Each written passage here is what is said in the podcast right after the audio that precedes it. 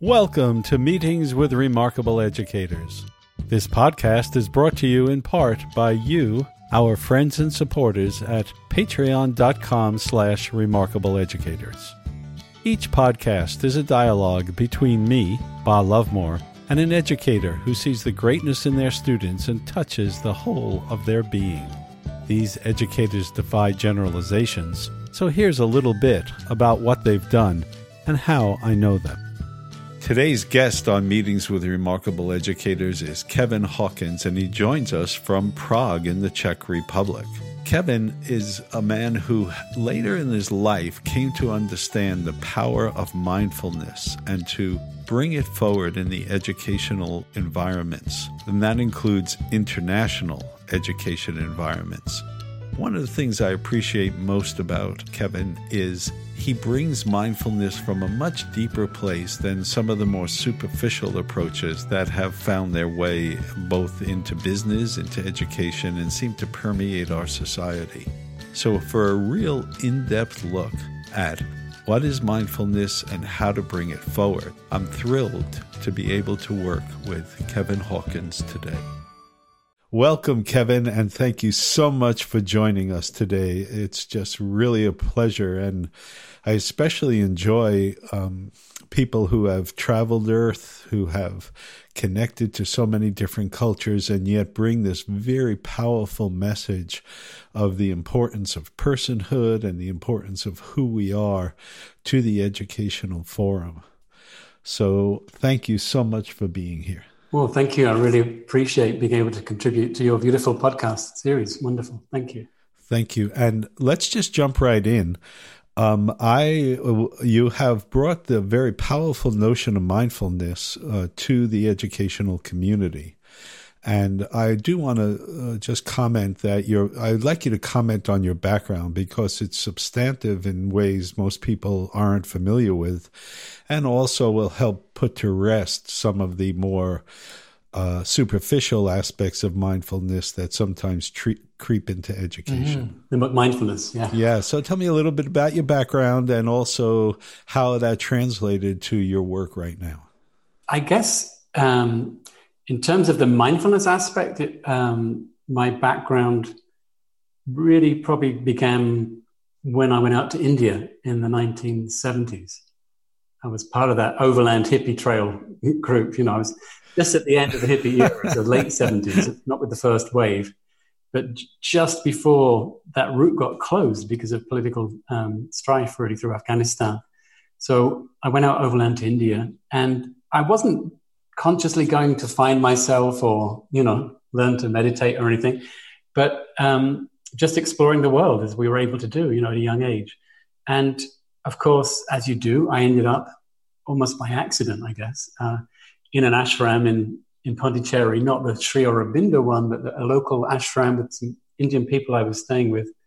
And they took me along to their meditation like you would take a guest to church i guess. And um, i just had no instruction. I just did what everybody else did, what I thought you were supposed to do.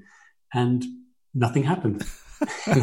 so I went away. I came back the next night with no expectations, but I thought I'll do it again. And I did have a, a very strong experience that uh, I had never had before. Um, and it really impacted me. And so when I went back to England, I began to explore that more. But uh, typically, Indian or Vedanta or Hinduism doesn't really have a strong particular focus on mindfulness. Um, was that a meditation, a mindfulness? I mean, all meditation is in a way, of course, we know that, but wasn't the mindfulness, for instance, that you uh, engaged later on in your life? No, I, that's right, in, in a sense. Although just that um, the quieting, sitting with your own self, and allowing for something to arise something powerful within yourself or, or outside of yourself that you can connect to sometimes when you're in a, in a calm state. That's kind of what happened to me. Later on, when I went back to England, I did explore a more Buddhist approach, but I was very sporadic. I did yoga and Tai Chi for many years, but I, I didn't really meditate regularly. But it was actually in my early 50s when I was here at middle school principal here in Prague, and quite a difficult time in my life. My parents got ill and died quite quite close together. and I was going through a divorce, and I was also running a busy school, and three teenage kids. So just that, you know, accumulation of life experience. that, yeah, that's quite an accumulation yeah, that for sure. Can happen to anybody, yes. And it was all a bit too much, and I was close to burnout. And just out of the blue, somebody gave me a copy of what is it? For the book by Eckhart Tolle, Power of Presence. And I just read two pages of it, at, sitting at home one Saturday morning in the kitchen table, and it just gave me that sensation that I had had earlier on in my life when I'd been introduced more to this of space and calm. And I thought, you know, this is exactly what I need now. And so I did some training in it for myself, and I used that mindfulness training. It was a secular mindfulness training I did at that time um, to really help myself deal with emotion, grief, to process things, and to just be able to cope, basically. And found it highly beneficial, you know, very practical skills that I could apply on a daily basis. And, um, you know, as I came out of that kind of darker period, I began to think these are simple life skills that I'm learning really. You know, using your attention, calm, focus, grounding, using the breath. And kids could learn that stuff. You know, why didn't I offer this to middle school children in my school? Which is what I did, a voluntary class for students. And um, then I looked around and found other people who were just developing courses in the UK at that time. And they, they'd done a more skillful job than I had of putting together a program for young people. So I tried out their early versions with my students. And it kind of grew from there. And after that, teachers got interested, parents got interested, and it kind of spread. Well, you know, it's interesting to me because that that first experience, when it has that deep resonance, uh, resonance, when we grow into that, it's it's a being quality, it's a self quality, and it's not really subject to the vagaries of memory or even linear time. It's more there's a wholeness that happens, and then it, it so when we return it's like almost like we never left in a certain way. Like there's that. And that's just fantastic. Well did you were the middle kid schools uh, receptive to it? Uh, your first your first experience yes. I mean i think because it was especially because it was voluntary. So i ran a 12 week we had exploratory classes. Kids could choose you know from a range of really nice options actually as part of curriculum time. And so i said small groups 12 15 kids would sign up to take this 12 week program. And, um, you know, I had more time than I needed in some ways. So we had plenty of time for discussion and practice. And I would say some kids found it a bit boring, you know, and many kids found it interesting. And some kids who were dealing with some life stresses at that time or, or who had a learning difficulty in some way, they were the ones who seemed to, to pick up on it more quickly. Some of them repeated the course a couple of times, three times even, one of them mm-hmm. because they knew right away there's something here they could use in their lives. Others, it took time, and you know, more typically, they found an outlet through sports. You know, through using it on the basketball court. That in that way, when kids make a connection for themselves for something practical, then those individuals really get it. We in the high school we began to do it as a compulsory program for 18 year olds, and you know it's harder then when you're forced to do this. Um, it's great if it's voluntary. We still try to do it in an invitational way, so it feels like there's a space, you know, inner space to opt out in many ways, really. And I would say some of those kids would have said it was boring also in some ways. You know, we were not so skilled at delivering it in the early days. But when we surveyed them all, over 90% said this should be compulsory for all students so that they get the value of being introduced just the idea that, that you can play an active role in your own mental health. If you need support or you need techniques or a toolkit at some point in your life, this stuff is available for you, and there's ways you can study it further.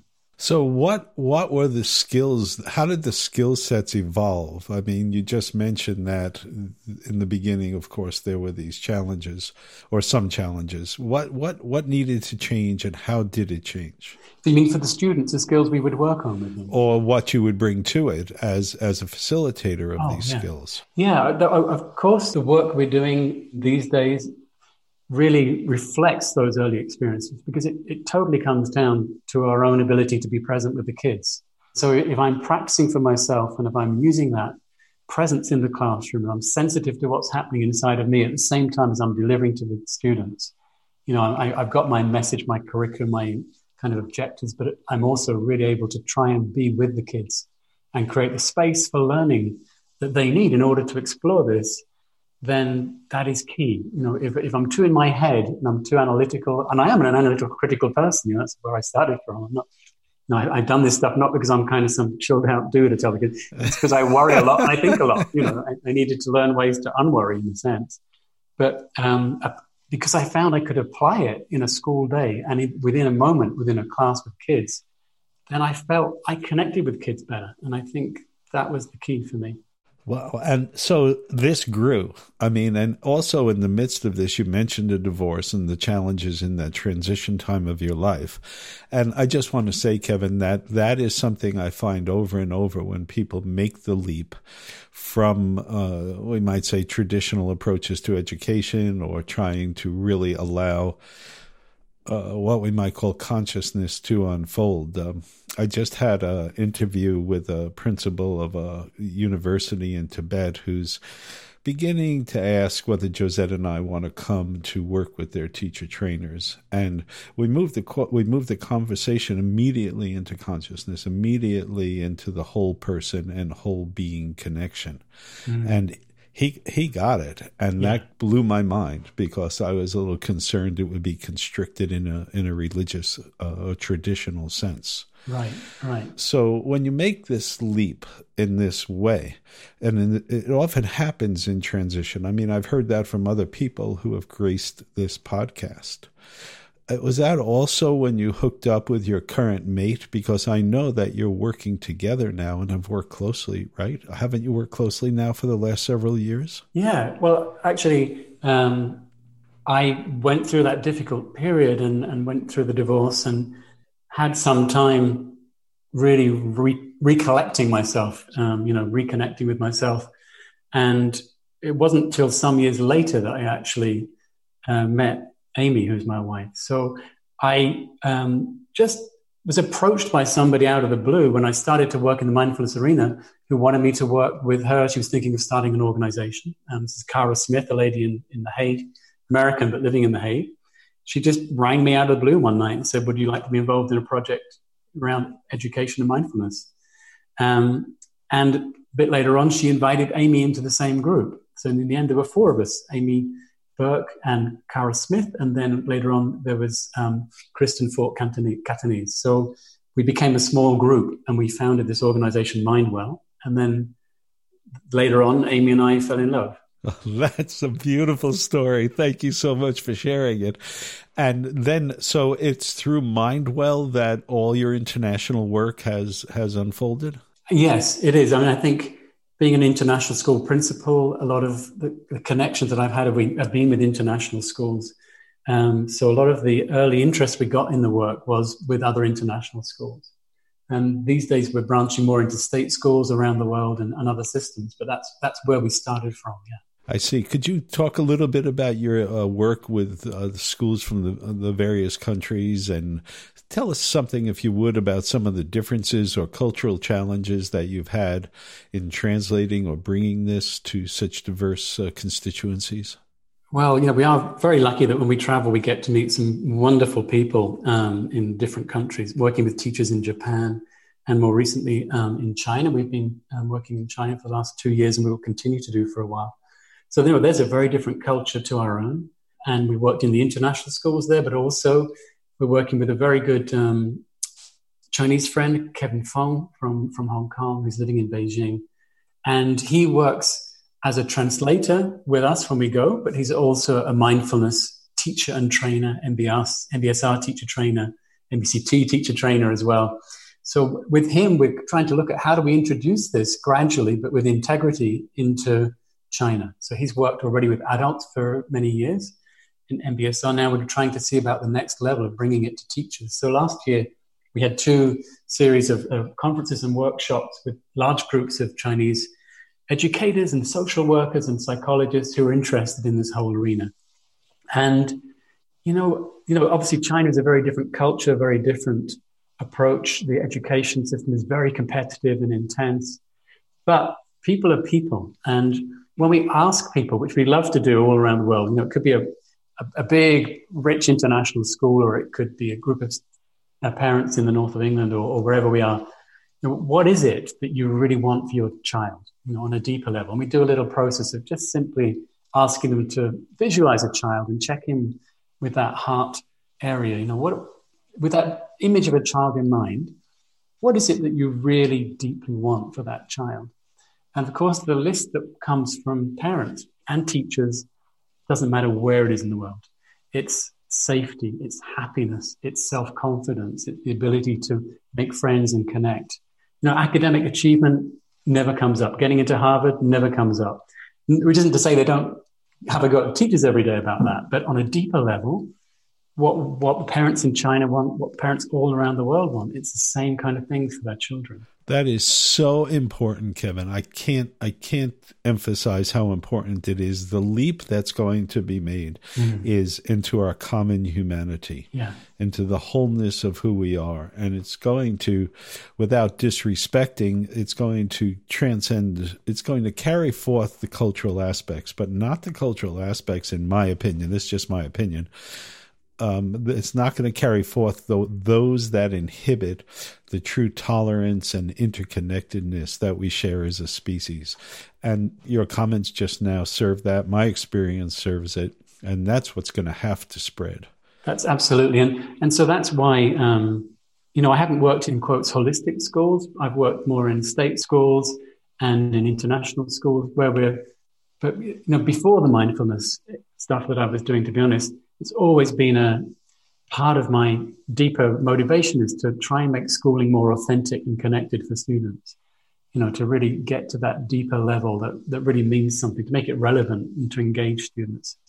And, you know, when we look at these deeper qualities that, that we do share with people all around the world, I think then the question becomes for us as educators and as parents, how do we get a child's experience of school to get closer to some of those deeper qualities that, that we want and that are in many schools' mission statements, of course, and some schools do a good job of getting closer to them. But how that, that has to be the main driver, isn't it? And, you know, and we really boil it down to well-being. What do we really want for our kids? Of course, to be well. And we highlight key characteristics such as kindness and curiosity as driving qualities that we would want for our children. And a school can, even a non-holistic, even a, you know, busy schools can can aim to get closer to bringing those deeper qualities into daily life. It's not easy. It's a huge challenge, but the teachers have to really want to do that. And that takes some reflection as educators, really, about what do we really want. It's teaching story time. Briefly, teaching stories invite us to see the world with a new perspective, often featuring a wise fool or trickster animal they can be humorous, with many shades of meaning shining through the story. I have told teaching stories for the past 40 years with great effect, not only for the listener, but for me, as I have learned so much about myself through recounting these stories. Today's teaching story is called The Announcement. The wise fool stood up in the marketplace and started to address the throng. Oh, people, do you want knowledge without difficulties, truth without falsehood, attainment without effort, and progress without sacrifices? Very soon a large crowd gathered and everyone shouted, Yes, yes! Excellent, said the wise fool. I only wanted to know. You may rely upon me to tell you all about it if I ever discover any such thing. Let's have some fun interpreting this teaching story. Become a Patreon supporter at patreon.com slash remarkableeducators, and you have access to our detailed comments on how this story applies to education and parenting. Of course, that's just our perspective. The fun comes with community dialogue as the many shades of the teaching story come alive. See you there. So you've brought you you've really uh, emphasized, I think, the teachers and the parents, as has Josette in our work. Um, and I just think that is just absolutely critical to just bring because there's a quality of self at first, in my opinion, that holds the basis for this kind of opportunity to unfold. Mm. And it, without that quality of self, it there's it's just technique, and technique is not going to work. Right. Um, so there's that, and then uh, the other some other f- uh, folks who have been on the podcast have also said, I just ask people to do a little bit, even uh, if they have some, as long as they have that quality of self beginning to work, and most people have, especially in the education profession, and then they, they lose it, they get swallowed up, or or especially in America, you know, turned around pretty strongly by the economic intensities and so on.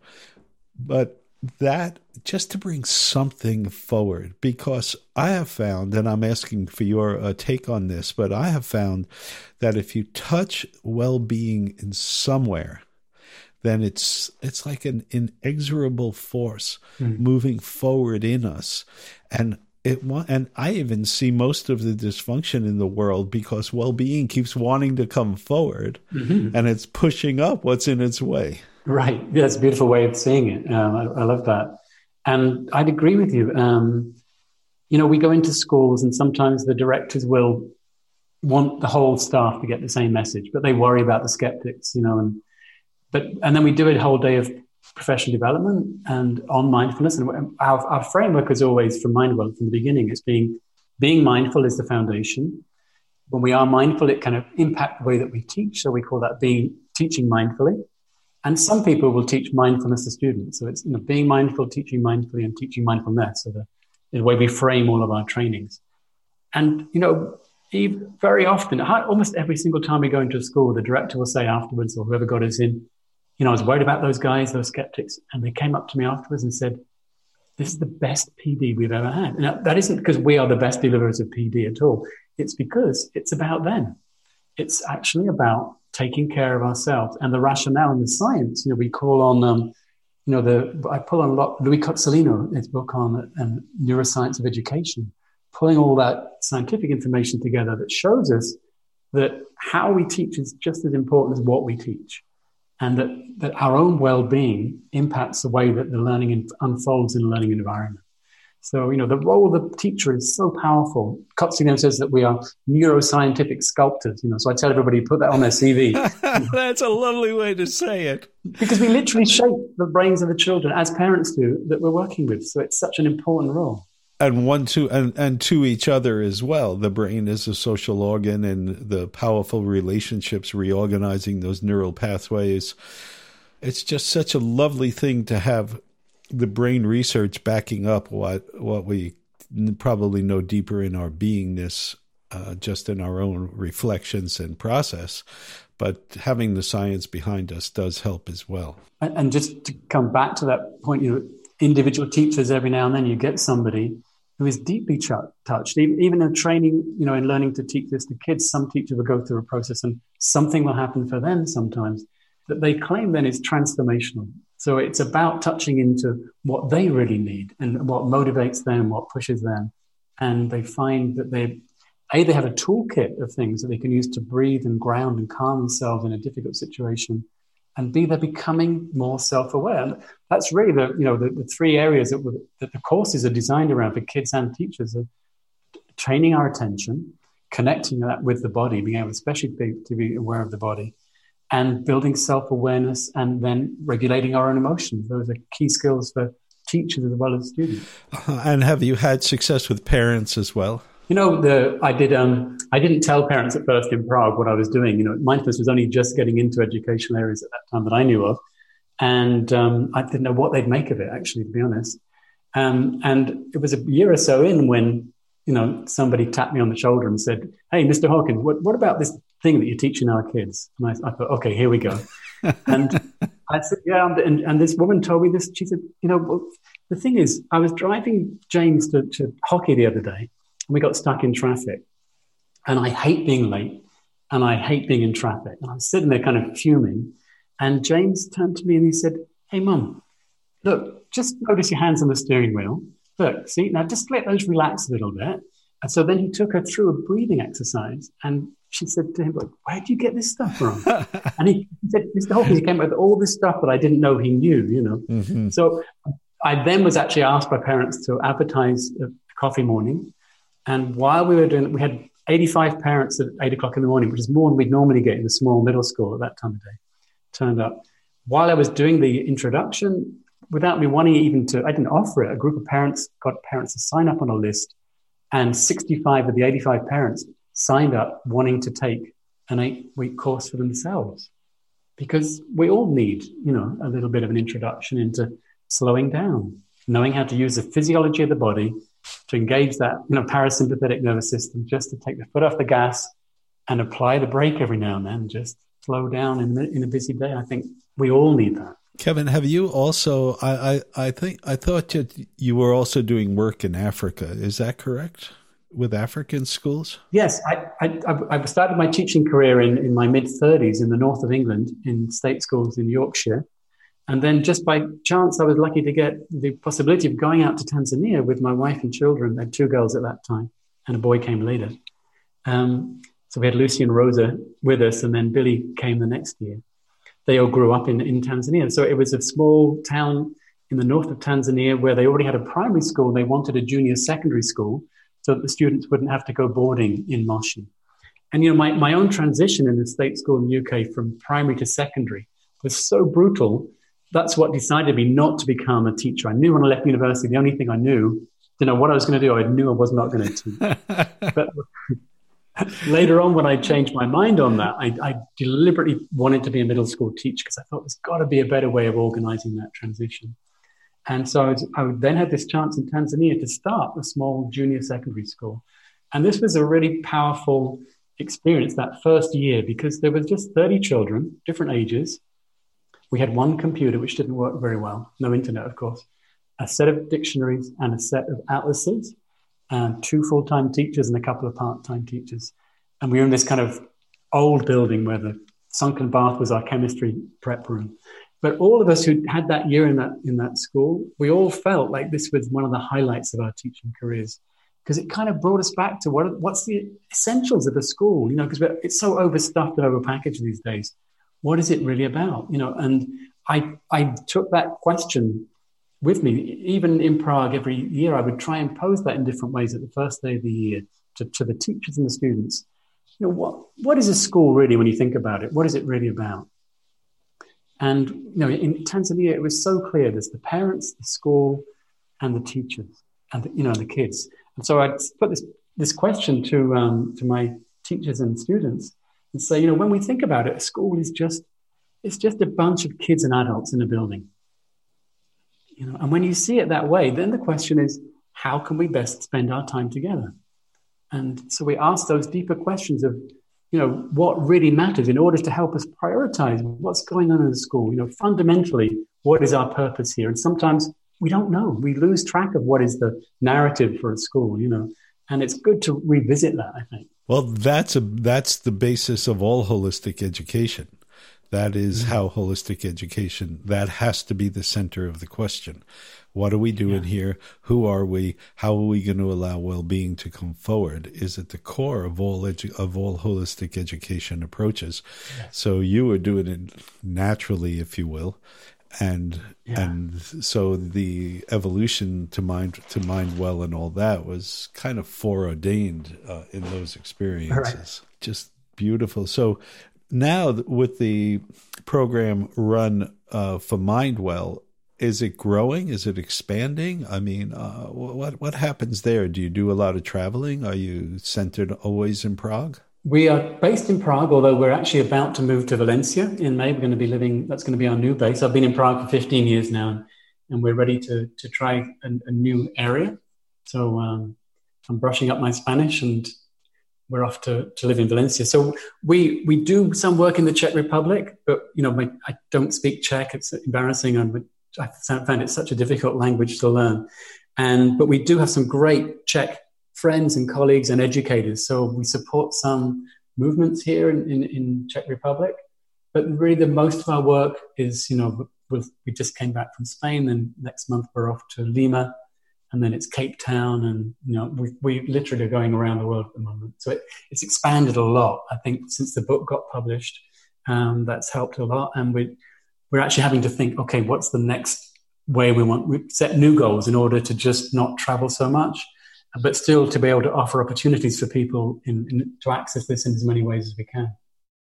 Um, Kevin, I'm I always want to give everyone I speak with a chance to say things that I'm not asking because I can't mm-hmm. ask the questions for everyone and everything. And I'm just wondering what what message do you want to bring to us that I'm not just doing in terms of an interview here? Hmm. That's a beautiful way of putting it. Yeah. Well, there's so many things that come to mind, but I guess top of the list for me would be that we have a tradition of creating places of learning where we really reflect and perpetuate certain things that are happening in the world, and in some ways, the imbalance in the world. There's a lot of inequality in the world. And in some ways, there's an imbalance, I think, of head and heart. You know, that we are, there's no doubting that we're a very clever species. You know, look at our technology, it's extraordinary. But we're not so clever when it comes to sharing the planet with each other or with other species. You know, so we're lacking wisdom. And, you know, how can we create places of learning where there is a central focus, not just an additional little bit on social emotional skills, but actually it's central to the, to the mission of a school within a system that understanding myself, how does my mind work? How does my body work? How do my feelings work? How do these things work together and sometimes trip me up? You know, this needs to be much more central. Understanding myself, connecting with other people, understanding the environment or the system within which I'm operating. This should be the driver, I think, the key hub of the school.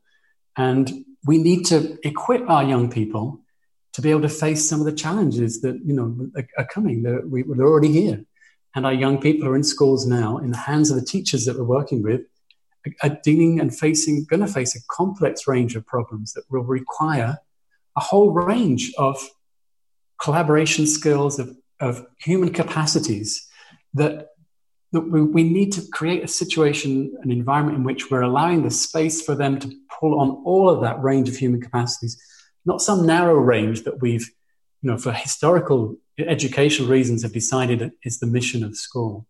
And if you give me a minute more, I could just go into a little bit on Bloom, something that came up for me. When I Rock and roll. Okay. Do your thing. That's what this is for. Thank you. I mean, it just this came home to me when I was writing the book. Amy and I wrote this book um, uh, last year, and based on our work and um, mindful teacher, mindful school.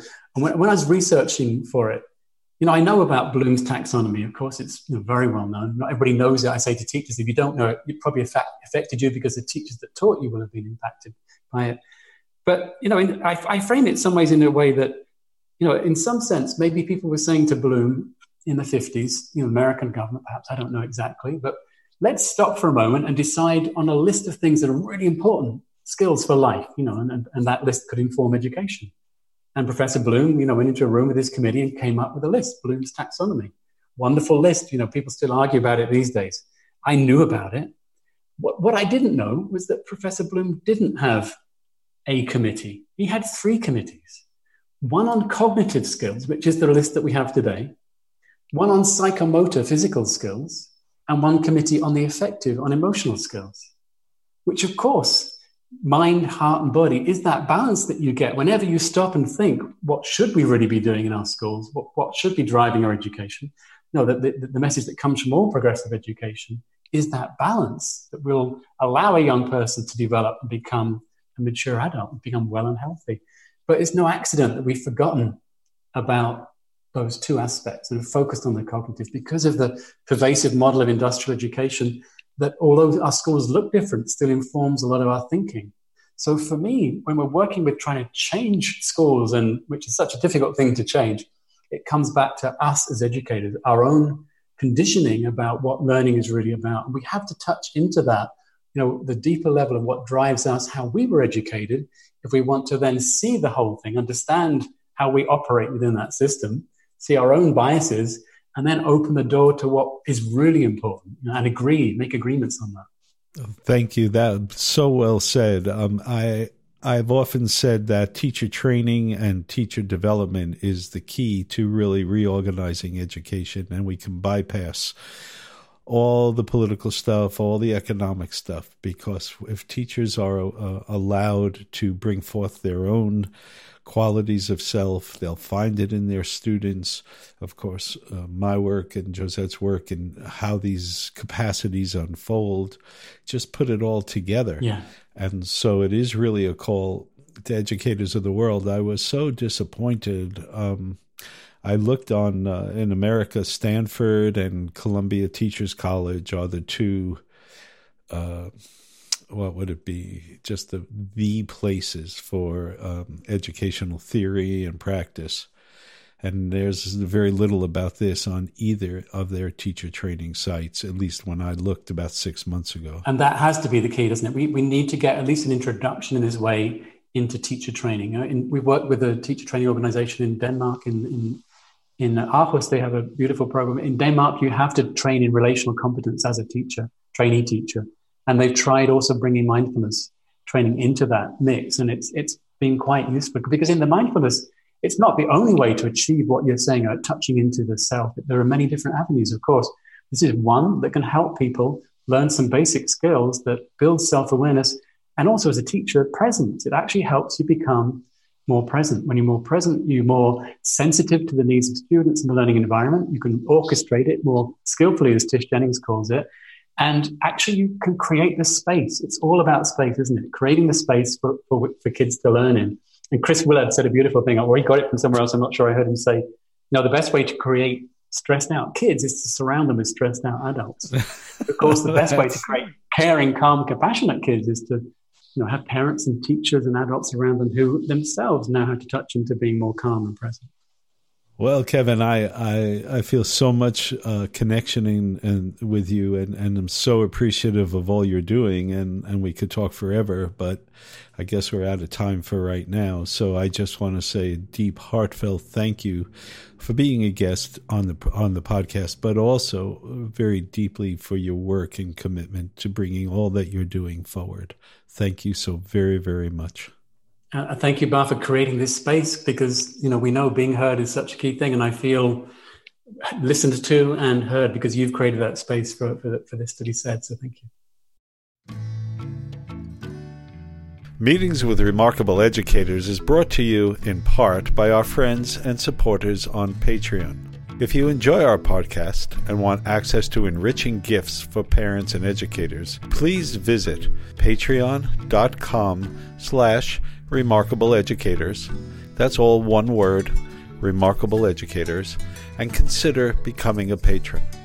Your support means the world to us and will allow us to continue this essential project.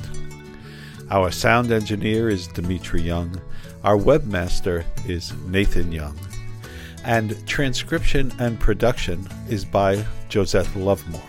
All podcasts are transcribed with show notes and can be found at remarkable-educators.com. This is Ba Luvmour reminding you that holistic relationships with children leads to joy and self-knowledge with the adults in their lives. With respect for you and for children everywhere. See you next time.